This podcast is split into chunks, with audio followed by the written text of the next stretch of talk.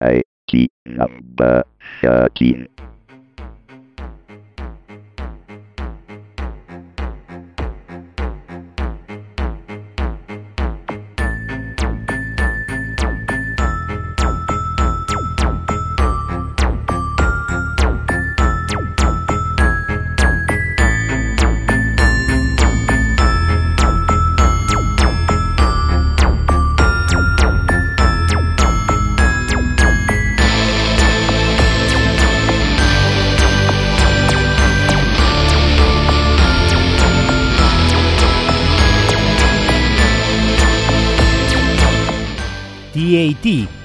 Arcana Telegrafica numero 13.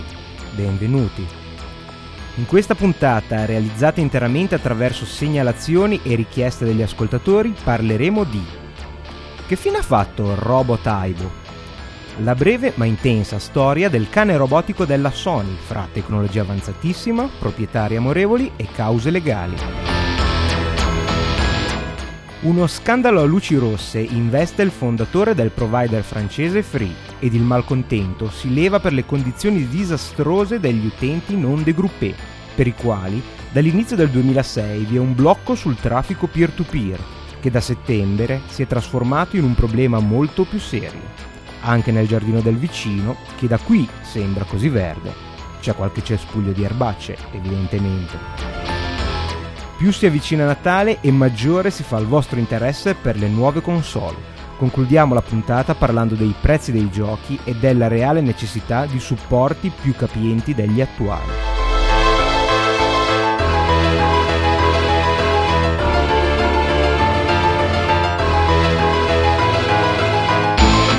Buonasera a tutti e benvenuti a questa tredicesima puntata di Tecnica Arcana Telegrafica, il supplemento a periodico al podcast mensile Tecnica Arcana. Sembra che ai primi di ottobre gli ascoltatori di Tecnica Arcana siano tutti ritornati dalle vacanze. Ho ricevuto molte email a settembre e quindi di conseguenza ho ripreso a rispondere con un po' di ritardo, ma abbiate pazienza, leggo tutte le,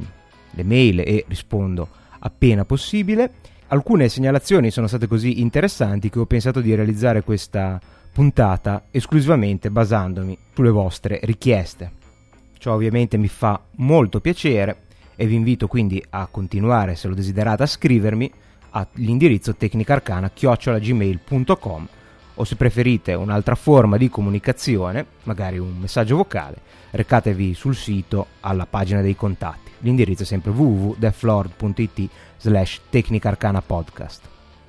Cominciamo con il primo di questi argomenti. Mi scrive Alberto, che rilego con molto piacere, essendo uno dei primi ascoltatori di Tecnica Arcana ad avermi scritto quando il podcast è iniziato, e mi dice: Ti chiedo se hai nei tuoi piani di parlare del cane robot della Sony, Aibo, dato che, avendo ascoltato tutte le tue puntate dei podcast, telegrafiche e non, ho notato in te una certa preponderanza verso questo tipo di oggetti. Effettivamente un cane robotico non è un argomento per il quale debba farmi pregare per parlare. Oltretutto eh, la storia del, di questo robot, di questa via di mezzo fra un sofisticatissimo sistema elettronico e un giocattolo, rispecchia molto bene alcune delle scelte e alcune caratteristiche della casa produttrice, ovvero della Sony, sia dal punto di vista della tecnologia avanzatissima, e questo è senz'altro un indubbio merito della casa giapponese, ma anche dal punto di vista delle restrizioni, della poca flessibilità e della scelta esclusiva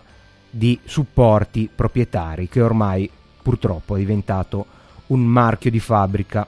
di Sony. Aibo, per chi non lo conoscesse, è un robot autonomo, cinomorfo, quindi a forma di cane, ed è senza dubbio il primo tentativo di realizzare un robot domestico di relativo successo commerciale. È stato introdotto nel 1999 e nella sua carriera ha fatto breccia nei cuori di circa 160.000 persone o gruppi di persone. Queste sono le stime di vendita di tutta la serie di robot. ehm, la vita di questo robot è stata scandita da tre serie, ognuna caratterizzata da un notevole avanzamento tecnologico rispetto alla precedente. Il quattro zampe di Sony nasce come un giocattolo, come uno strumento di intrattenimento, nonostante sia un vero e proprio concentrato di tecnologia e questo lo si intuisce anche dal prezzo. Si parte dalle prime versioni che superavano abbondantemente i 2000 dollari, poi eh, col proseguire dell'evoluzione di questo cane i prezzi si sono un pochino abbassati, ma non sono mai arrivati al livello di altri giocattoli robotici. Lo scopo di questo robot è proprio quello di simulare un cane, quindi nelle sue varie versioni ha la possibilità di camminare mimando chiaramente le movenze animali, di eh, vedere attraverso una telecamera il mondo che lo circonda, nelle ultime versioni anche ha la possibilità di riconoscere i visi delle persone che gli stanno intorno e mh, mm, la capacità di riconoscere comandi vocali anche se non sempre decide di obbedire, ed attraverso sofisticate routine di intelligenza artificiale è in grado di evolvere all'interno del suo ambiente. Quindi potremmo dire che due Aibo, esattamente come due cani normali, anche se provenienti dalla stessa cucciolata, in ambienti diversi dovrebbero simulare, nel caso di Aibo, comportamenti diversi. È un po' quello che faceva finta di essere il Furby, non so se ricordate l'odioso peluche giocattolo questo veramente, che sembrava evolvere in qualche modo, in realtà aveva semplicemente un contatore che contava gli stimoli che riceveva dall'esterno e mano a mano che la eh, persona ci giocava questo introduceva nuove frasi precaricate, mentre invece Aibo ha veramente delle um, routine di intelligenza artificiale che gli permettono in qualche modo di imparare non solo a riconoscere l'ambiente, ma ad interagire con esso e con le persone presenti. E nelle ultime incarnazioni parla, ha acquistato addirittura la voce e ha tutta una serie di funzioni come la lettura degli MP3 addirittura eh, l'agenda, quindi l'Aibo verrà a ricordarvi gli appuntamenti, diventando in tutto per tutto un compagno a 360 gradi. Dal punto di vista dell'hardware, Aibo nelle sue tre serie è sempre stato spaventosamente avanzato. Il suo processore centrale è sempre stato a 64 bit, architettura RISC, nella sua prima versione o serie 100 era, um, aveva un clock di 50 MHz e 16 MB di memoria. Questa è la versione che è uscita per prima, quella del 1999. Nelle varie incarnazioni successive, come la serie 200, il processore è saltato a 192 MHz o 384 a seconda del modello e la memoria è passata a 32 MB. Di questa seconda serie ne esistono eh, due modelli, uno sempre con l'aspetto tradizionale del cane robotico, che per inciso è un uh, progetto dal punto di vista estetico del design di um, Hajime Sorayama, che è un artista giapponese e che probabilmente conoscete o avete visto alcune sue opere, è specializzato in pin-up e in robot sexy. Mi sembra di ricordare che ci fosse una pubblicità della Y10 che avesse uno dei suoi robot. Comunque vi metto la pagina della Wikipedia dove potete trovare dei link per eh, alcuni dei suoi lavori e sono certo che quando li vedrete li riconoscerete. E mentre invece c'è un altro modello che sembra proprio un androide, nonostante sia sempre a quattro zampe, sempre di forma più o meno eh, cinomorfa, sembra veramente un androide uscito da Guerre Stellari, ha un look decisamente più futuristico e senza dubbio con una minor pretesa di assomigliare a un normale cane. L'ultima versione, che a, mio parere è anche la più riuscita esteticamente, Mm, è mm, uscita verso la fine del 2003 ed è stata l'ultima che, che stata realizzata, la serie 7, e montava un processore eh, sempre RISC, sempre 64 bit, da 576 MHz e 64 MB di RAM. Eh, vi lascio sempre un uh, bel grafico con eh, le comparazioni di tutte queste varie serie, dove potete trovare anche la serie 3, che è una cosa un po' particolare perché eh, rinuncia completamente al realismo del, dell'aspetto e delle proporzioni per, per, rappresentare il robot in maniera mm, da manga o anime, insomma da cartone animato, sembra quasi un orsacchiotto, pur avendo hardware comparabile al modello base della serie 2, quindi le, le stesse capacità, ma senza dubbio un aspetto più orientato al gioco che agli altri usi che inevitabilmente poi si sono fatti di Aibo. E in, questa, in questo bel grafico ci sono anche tutte le caratteristiche tecniche comparate, quindi i vari gradi di libertà dei vari robot, quindi come, mu- come, si muove, come si muove la testa, se muove le orecchie, la coda, che sono tutte caratteristiche che sono state presenti, poi sono state tolte, poi sono state reinserite nuovamente e non mi sembra il caso di leggere in, nel podcast. Con le ultime versioni sono state introdotte alcune funzioni particolari, ma molto interessanti, come la possibilità di ehm, collegarsi a, in rete attraverso una scheda wireless integrata e oltretutto c'è anche un software che permette di vedere ciò che il cane vede in quel momento ed estrarne anche video e fotografie e la già citata capacità di riconoscere i volti e fra questi anche quello del padrone. L'aspetto che probabilmente si intuisce da questa prima scheda è che un robot da oltre 2000 euro per alcuni pochi, suppongo, bambini fortunati sarà stato un giocattolo, ma per gli altri che lo hanno acquistato è stato un incredibile strumento per l'analisi, la sperimentazione di routine di intelligenza artificiale attraverso un hardware avanzatissimo disponibile a costi relativamente contenuti rispetto al normale hardware per robotica mobile che si, che si tu, utilizza ad esempio nelle università ed è per questo che ad esempio è uscita una edizione, una sezione particolare di RoboCup, il calcio robotico, appositamente per i robot Sony Aibo. Questa è una cosa che accade quasi sempre quando eh, ci sono in gioco giocattoli, sempre tra virgolette, eh, molto avanzati e molto cari. Abbiamo già visto che la cosa è successa in maniera identica con eh, Lego Mindstorms, il, i kit per la costruzione di robot della Lego, che hanno avuto poco successo fra il pubblico, fra il target iniziale, ovvero i ragazzi, e quando sono usciti i primi strumenti di sviluppo ha avuto un grandissimo successo invece nelle università e nelle scuole e anche fra gli appassionati, per carità. Come funziona la programmazione di Aibo? Beh, non funziona. Aibo era programmabile, ma programmabile attraverso eh, software che poteva essere acquistato da Sony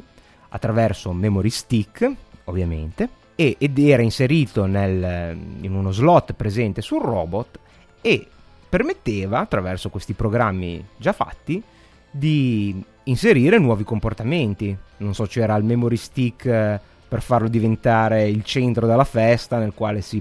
attraverso il quale si produceva in uh, giochi che avrebbero intrattenuto il pubblico di, un, di un'eventuale party. Oppure quello forse più interessante era l'Iboware Life. Iboware è il nome di questa linea di software per Ibo Life era il software che permetteva di simulare la crescita del robot. Attraverso questo software eh, potevate vederlo crescere proprio anche col mio comportamento, a partire dal comportamento da cucciolo fino a diventare quello di un cane maturo. Questo tipo di attenzione nella simulazione dei comportamenti reali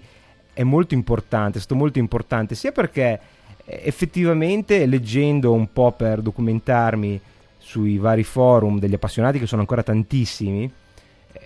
la gente sembra essersi molto affezionata. Ho letto più di un uh, racconto di bambini che, insomma, piccoli ovviamente, che malinterpretavano alcune azioni eh, considerando, non so, sofferenza, considerandole come sofferenza del cane o addirittura morte. C'è un racconto interessante di un padre, di un genitore che aveva il eh, robot in casa per una recensione, dal nome sul forum direi che potrebbe essere un redattore di PC Magazine, e ehm, Aibo ha un'altra caratteristica, è in grado di trovare quasi sempre da solo il punto di ricarica, ovviamente va a batteria, eh, però si può ricaricare da solo, insomma ha, ha, evidentemente un qualche forma di mappatura della casa se non della stanza e quindi è in grado quando è scarico di ritornare alla sua postazione di carica. E tornando a casa dopo una giornata in cui era lasciato da solo in modalità autonoma, che quindi girava, faceva ciò che voleva, esplorava come farebbe un vero cane, hanno trovato questo cane sdraiato per terra, completamente scarico e la bambina è scoppiata immediatamente a piangere pensando che fosse morto, invece poi è stato alla sua postazione di carica e si è appunto rivitalizzato. E ci sono tantissime testimonianze di questo tipo. Ed effettivamente Aibo è stato utilizzato per una sorta di pet therapy robotica e ci sono stati anche altri progetti simili di robot ehm, appositamente creati esclusivamente per questo tipo di terapia di riabilitazione come la fochina di peluche Paro mi sembra che è di nuovo un robot che risponde agli stimoli probabilmente meno avanzato di Aibo, ma nato appositamente per, per questi scopi. Credo che i risultati siano ancora da verificare, comunque è senza dubbio un settore che almeno dal punto di vista dello studio è probabile abbia un futuro. Se però i programmi sono su cartuccia, diciamo, e sono anche criptati, quindi hanno sistemi di protezione pari almeno a quello delle console, dove può sfociare l'interesse di chi vuole sperimentare i propri algoritmi e le proprie capacità di programmazione. E in effetti, eh, come succede in tanti casi,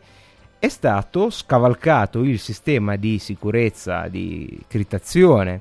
per eh, proteggere questo software e quindi sono cominciati a nascere strumenti di sviluppo e software fatti in casa per Aibo.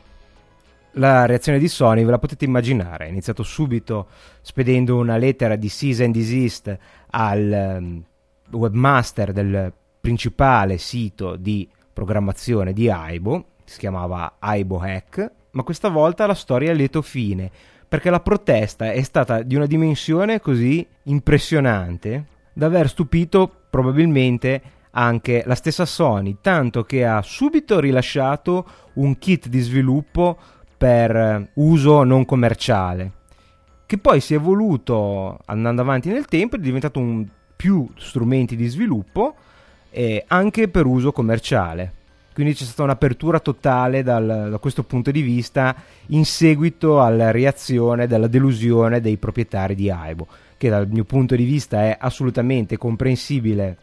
da parte di chi spende migliaia di dollari per un hardware che non ha alcuna utilità, a parte quella di intrattenere per un po', se non la possibilità di studio e sperimentazione. Purtroppo però, con grande rammarico dei proprietari e degli appassionati di questo robot, nel eh, gennaio del 2006 Sony ha annunciato eh, l'interruzione della produzione di Aibo e insieme ad Aibo è stata interrotto anche lo sviluppo di Curio che è invece il robot umanoide simile ad Aibo nella struttura ma ovviamente molto più avanzato cosa che da un certo punto di vista è anche comprensibile visto che eh, sono comunque mercati dagli altissimi costi di sviluppo e dai bassi volumi di vendita, anche se Aiboy è stato il robot eh, degno di questo nome dal maggiore successo commerciale, robot domestico ovviamente. E così finisce la breve ma intensa storia di Aibo, che ancora oggi è eh, un soggetto interessante di studio e le comunità di sviluppatori sono ancora molto attive ed è possibile trovarlo comunque per chi lo desiderasse eh, su eBay ovviamente su altri siti di commercio di articoli utili- usati. È molto interessante, un'ultima curiosità, alcuni modelli soffrono anche di alcune malattie, eh, ad esempio il primissimo modello soffre di eh, tremori robotici, il poverino è, è vecchio ormai dal 99, comincia ad avere 7 anni, non è tantissimo per un cane eh, biologico, ma probabilmente comincia a essere parecchio per un cane robotico e quindi ha questi trom- tremori robotici che sono dei, delle, un'agitazione degli arti dovuta a dei servomeccanismi difettosi in qualche modo. Vi è anche una vera e propria malattia che si chiama Droopy Head Syndrome, che è praticamente la progressiva eh, impossibilità di sollevare la testa oltre un certo punto. E questa malattia peggiora in continuazione, evidentemente di nuovo un problema a qualche servo motore e quindi il cane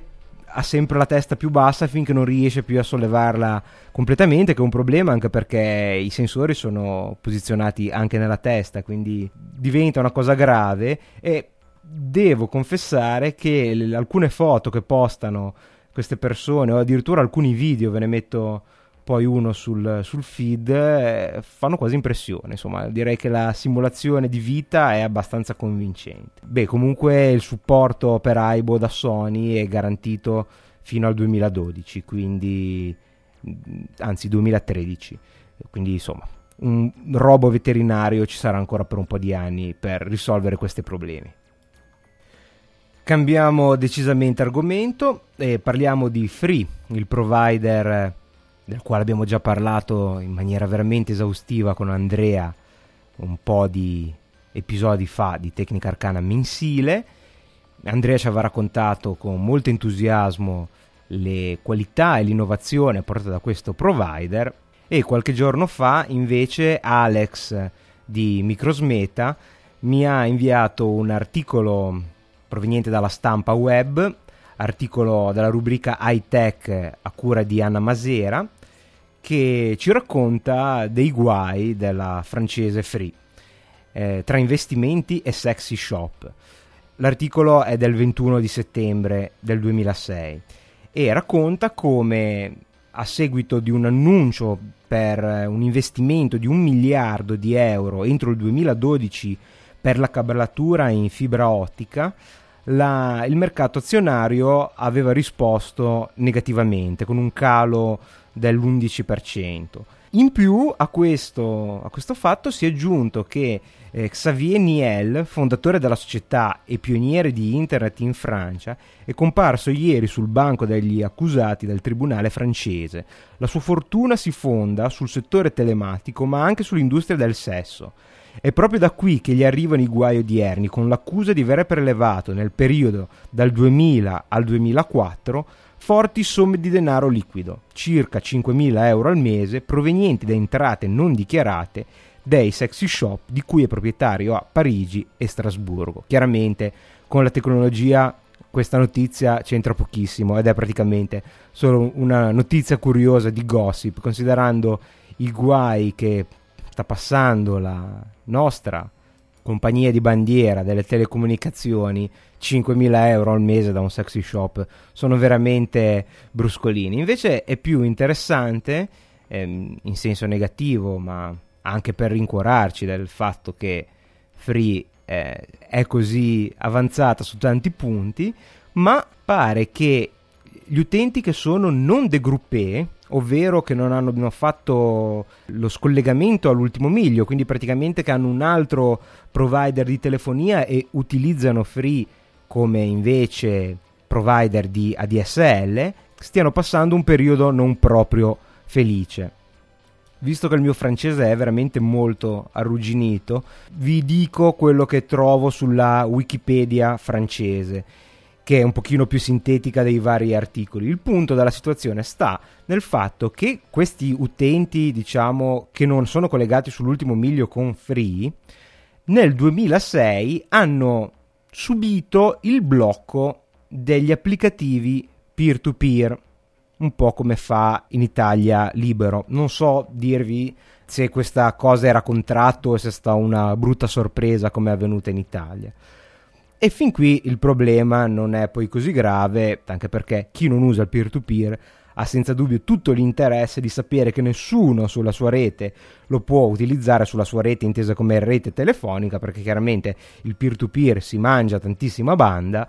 e quindi se le altre persone eh, sono impedite ad usare il peer-to-peer, chiaramente la banda sarà maggiore per tutti, anche se questo problema più si va avanti appunto con l'aggiornamento delle infrastrutture come fibre ottiche e derivati, eh, si farà sentire sempre meno. Comunque non è necessariamente un, una cosa negativa, basta saperlo, un po' come tutte le cose al mondo, eh, basta che ci sia la libertà di scelta. Ma il problema è diventato di una gravità incredibile perché nel settembre 2006, ripeto, sempre per gli utenti che non hanno fatto l'unbundling, il blocco del peer-to-peer, dei protocolli peer-to-peer, si è trasformato in blocco totale e quindi ha bloccato qualunque sistema di peer-to-peer, anche quello utilizzato per scopi legali, come ad esempio le ISO, lo scaricamento delle ISO di Linux o la musica libera da Jamendo, che è un sito francese di musica Creative Commons molto, molto famoso, che utilizza appunto i mule e torrent. Mentre invece per le ISO Linux soprattutto è utilizzato torrent, ma nulla impedisce ovviamente di distribuirle attraverso anche altri sistemi di peer-to-peer. Oltre a questo blocco del peer-to-peer, eh, il blocco è diventato totale nel senso che moltissimi client di messaggeria istantanea come MSN e Yahoo Messenger e tutti i client che utilizzano il protocollo aperto Jabber, eh, i client di voice over IP come Skype e IRC, quindi il, il protocollo per la chat, newsgroup e addirittura giochi in rete sono diventati completamente inutilizzabili. Da quello che si legge, non so, aiutatemi se manca qualcosa, ma tutto ciò che non è traffico strettamente HTTP e postale è bloccato. Continua la Wikipedia, si unisce al fatto che il call center è a pagamento a 34 centesimi al minuto, ci si può immaginare la situazione. Ovviamente sembra che questi problemi non siano presenti per tutti, ma c'è chi ne ha solo alcuni e chi però purtroppo li ha tutti e per questi sfortunati è praticamente diventato inutilizzabile il servizio. E la cosa è bizzarra perché lo fa notare anche la Wikipedia, che tanto è degradato il servizio per questi utenti che utilizzano solo la DSL su una linea di un altro provider, ma tanto è di qualità, come ci aveva raccontato Andrea, il servizio per chi invece ha tutto mediante free, che è considerato sempre di eccellenza e aggiornatissimo e anche conveniente, cosa che non guasta. Mi chiedo se sia un sabotaggio del gestore dell'ultimo miglio o un'aggressiva campagna di invito a migrare completamente sulla piattaforma completa free. Bah, vedremo nel futuro. Recupererò in casa qualche libro per ripassare un po' di francese perché le notizie sono quasi esclusivamente in lingua francese riguardo alle ultime novità. Ok, concludiamo questa puntata che si è già dilungata parecchio, avete proposto argomenti troppo interessanti e mm, la concludiamo con una serie di mail che mi scrive Emanuele, ho iniziato con un ascoltatore storico e finiamo invece con un nuovo ascoltatore, mi ha inviato alcune riflessioni sulle console di nuova generazione, alcune cose le abbiamo già trattate nei nuovi episodi che probabilmente Emanuele ascolterà in futuro quindi non mi ripeto. Altri argomenti invece possono dare origine a spunti interessanti. Mi scrive. Voglio sperare che la Microsoft inizi a proporre demo giocabili scaricabili direttamente da Xbox, Line Silver, quindi quella gratuita diciamo, e magari poter scaricare il gioco completo a pagamento direttamente dal loro sito, proprio come accade oggi per gli MP3. Ovviamente ci saranno clienti che vorranno avere la custodia originale con la sua bella copertina, allora solo potranno comprare in negozio mentre i giocatori poveri in canna attendono che il prezzo si dimezzi oppure sperano che inizi una distribuzione online dei videogame. Questo era ciò che è emerso anche dall'I3 e probabilmente sarà un aspetto sempre più dominante, ovvero la centralità del web anche per le nuove console. Eh, si vede molto bene anche con l'annuncio del Nintendo Wii che è stato, probabilmente sapete, eh, finalmente annunciato per l'8 dicembre in Italia al prezzo un po' caro di 245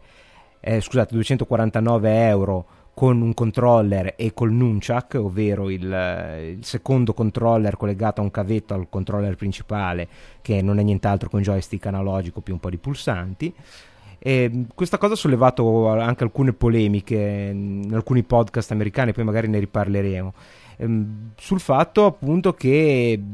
promessa come console esclusivamente dedicata ai giochi, in realtà sono comparsi una serie di canali e di servizi proprio per il web, a parte la già citata Virtual Console per acquistare i giochi delle vecchie console, ma ci sono anche un sacco di canali come le news,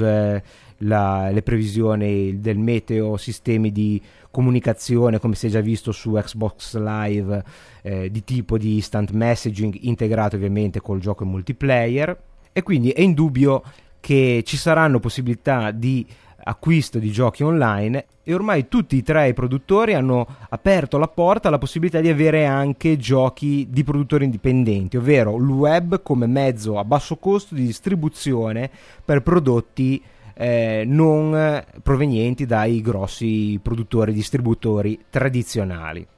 E fin qui tutto bene, sembrerebbe una cosa sensata che fa ben sperare per il futuro. Con iTunes compro un album completo a 10 euro invece che spendere so, 30 euro in eh, negozio per comprare il CD o all'incirca lo stesso prodotto eh, epurato di tutti i fronzoli. Se mi servono i testi me li cerco su internet per fare un, un esempio. Il problema è che il mercato del videogioco non sembra andare assolutamente su questa direzione. Perché le più grandi serie di videogiochi stanno diventando episodiche. Cioè non comprate più il gioco intero, ma ne comprate un episodio. Non so, quello che una volta era un gioco grosso, eh, molto lungo, molto mh, mm, complesso nel suo sviluppo, adesso viene tagliato in episodi come fanno con le varie trilogie di film. E da quello che sembra per i prezzi non vi è alcuna intenzione di renderli più abbordabili. Personalmente è una cosa che non solo non capisco, ma mi irrita senza ancora averla vista, perché poi faranno esattamente come eh, fanno con i film, ovvero per far sì che l'acquirente sia invogliato a procedere con gli acquisti e acquistare anche gli altri episodi troncheranno la trama sul più bello, lasceranno un sacco di elementi misteriosi per gli episodi successivi, in modo che, insomma, comprato il primo, difficilmente poi, a meno che non sia proprio una schifezza, difficilmente si riesce a resistere a, a procedere e acquistare anche gli altri. Ma c'è un fenomeno ancora più grave, ovvero eh, l'acquisto degli elementi aggiuntivi di un gioco singolarmente cioè questa infrastruttura di rete sempre connessa, con la possibilità di aggiornare, in realtà sembra che sarà utilizzata anche per acquistare nuovi elementi di gioco. Ma non si parla, e qualcosa esiste già anche per il PC di questo meccanismo, non si parla, non so, di acquistare un'espansione come poteva essere eh, de- dei pacchi di scenari come c'erano, sono sempre stati per i giochi di un certo successo ma si parla di armature per un cavallo nei giochi di ruolo, per le macchine dei giochi di corsa. Addirittura mi perdonino i, gli appassionati veramente hardcore di videogiochi, ma non me lo ricordo a memoria. Ma mi sembra che forse Oblivion, che è un gioco di ruolo di grande successo, la, una cura per il vampirismo, correggetemi se sbaglio, deve essere comprata a parte. Cioè, se diventate vampiri perché un vampiro vi ha morso, invece di dover fare, non so, qualche missione, vi dovete comprare la cura, comprare con soldi reali, carta di credito, non con i soldi del gioco, la cura per poter tornare normali. Sono cose poco sensate dal mio punto di vista e purtroppo fanno presumere che dietro tante belle parole, che senz'altro poi saranno anche promesse che verranno mantenute, ci saranno senz'altro giochi di sviluppatori indipendenti che verranno messi nei vari marketplace, però temo che lo scopo principale di questa distribuzione alla fine diventerà proprio quello di far spendere in continuazione anche dopo l'acquisto del gioco, non solo con i seguiti che sono leciti, ma con queste continue tasse quasi quotidiane per eh, rendere il gioco fruibile al 100%, comunque per espanderlo a livelli minimi però, insomma, senza aggiungere poi niente di sostanziale. L'altra questione che solleva Emanuele, la riassumo molto perché il tempo qui oggi è sforato decisamente, è sulla reale necessità di avere questi supporti ad altissima capacità come Blu-ray e HD DVD per le console di nuova generazione. E f- ha fatto anche una, eh, diciamo una piccola ricerca eh, riguardante a un, un, fenomeno che ha notato su alcuni suoi giochi, eh, ovvero le nuove versioni sono più piccole, occupano meno spazio sui supporti rispetto alle precedenti. Ad esempio, vi faccio l'esempio di Gran Turismo. Mi segnala che il 3 sono 3 giga e 7 mentre il 4 sono 3 giga e 3 quindi non occupano praticamente neanche un intero DVD a singolo strate. Figuriamoci un doppio strate figuriamoci un Blu-ray ad esempio. Poi aggiunge eh, riguardo al Blu-ray da 25 GB se non mi ricordo male, il negozio costano circa 23 euro, non sono pochi. Io con 23 euro mi compro 38 DVDR della Verbatim su internet, mentre in negozio circa 16, quindi 4,4 per 16 fa 70 GB di capacità allo stesso prezzo. E sì, beh, questo è un discorso che si può fare tutte le volte. Tutte le volte che vi è una, l'introduzione di una nuova tecnologia si poteva fare eh, f- con uno scarto forse minore, ma ai tempi del passaggio fra CD a DVD e probabilmente l'anno prossimo non avrà neanche più senso perché eh, dal punto di vista del, del, computer, dalla parte informatica di questi supporti, la fame di, di spazio è inesauribile, inarrestabile. Quindi una di queste tecnologie senza dubbio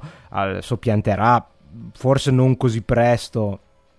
come vorrebbero i produttori, ma è inevitabile, prima o poi succederà. Guardate quanto occupa Vista, se uno si vuole fare un'immagine di un eh, hard disk con solo Vista preinstallato su un, un DVD, né a singolo né a doppio strato, a meno che non togli un po' di roba, riesce a farlo. Quindi i supporti per il punto di vista del computer ci vogliono e sarà innegabile che fra un anno e mezzo avranno raggiunto costi ben più abbordabili. Per quanto riguarda il fenomeno che hai notato di giochi che nelle loro versioni più recenti occupano meno spazio delle incarnazioni precedenti, sinceramente non ti saprei dare una risposta certa, anzi lascio aperto a, agli ascoltatori se qualcuno conosce il motivo reale per, per questo fatto. Io posso solo dirti che ho notato con il progredire della grafica anche per la stessa console, quindi con l'evolvere dei kit di sviluppo e dell'abilità dei programmatori dei grafici, che sono quasi completamente sparite le presentazioni animate, filmate, sono quasi tutte fatte almeno quel poco che vedo che ho visto io con il motore direttamente del gioco e questo ha un consumo di eh, memoria sul, sul disco ottico chiaramente infinitesimo rispetto a, ai filmati. Questo potrebbe essere un motivo. I nuovi giochi tendono ad avere eh, presentazioni realizzate con l'engine del gioco piuttosto che con un filmato. Però è solo una mia idea non avvallata né da esperienza né da un'osservazione scientifica, diciamo. Per quanto riguarda invece i lettori ad alta capacità sulle console, e, beh, eh, ne avremo uno solo, tanto per cominciare al momento, e sarà quello di Sony. Sony, anche las- tralasciando il, la parte cinematografica, non può ormai prescindere dall'eccellenza in ogni campo del suo hardware. Quindi non ha senso una PlayStation 3 senza il uh, Blu-ray. Microsoft ha annunciato il lettore di HD DVD, anche se sarà principalmente orientato ai film per adesso, per quanto riguarda però il reale utilizzo, è chiaro che dimostra Microsoft che giochi next gen, quindi con un salto prestazionale notevole rispetto alla precedente generazione, possono essere fatti anche con un DVD a doppio strato. Tuttavia la macchina di Microsoft va anche a mezza risoluzione HD 720p, considerando che la macchina di Sony invece punterà tantissimo su 1080p e il salto di qualità, di qualità e di occupazione è notevole. Questi giochi a risoluzione così elevata dovranno avere anche texture di dimensione molto più grande se no è inutile aumentare la risoluzione se poi le texture sono sgranate. E nulla impedisce comunque con l'avvento del video ad alta definizione di integrare, ad esempio in avventure o comunque in, in giochi che hanno una storia da raccontare, scene di intermezzo con filmati ad alta definizione, che hanno un'occupazione molto più grande del normale MPEG 2 a 480p utilizzato dal DVD. Quindi eh, considerando anche i tempi di vita di PlayStation 3,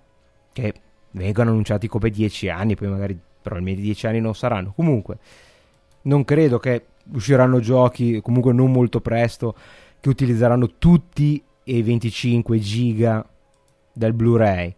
Ma non mi sembra tanto improbabile che comincerà a uscire qualche gioco che invece supererà i 10 giga di un DVD doppio strato. Sul lungo periodo mi sembra abbastanza probabile. Se non la pensate come me, scrivetemi o ancora meglio lasciate un messaggio vocale alla prossima puntata telegrafica. Lo trasmetterò molto volentieri. Ok, concludo, ringrazio Alberto, Emanuele ed Alex e ringrazio ovviamente tutti gli altri che mi hanno scritto. Ok, basta così, se no devo tagliare troppo. Arrivederci a tutti, alla prossima.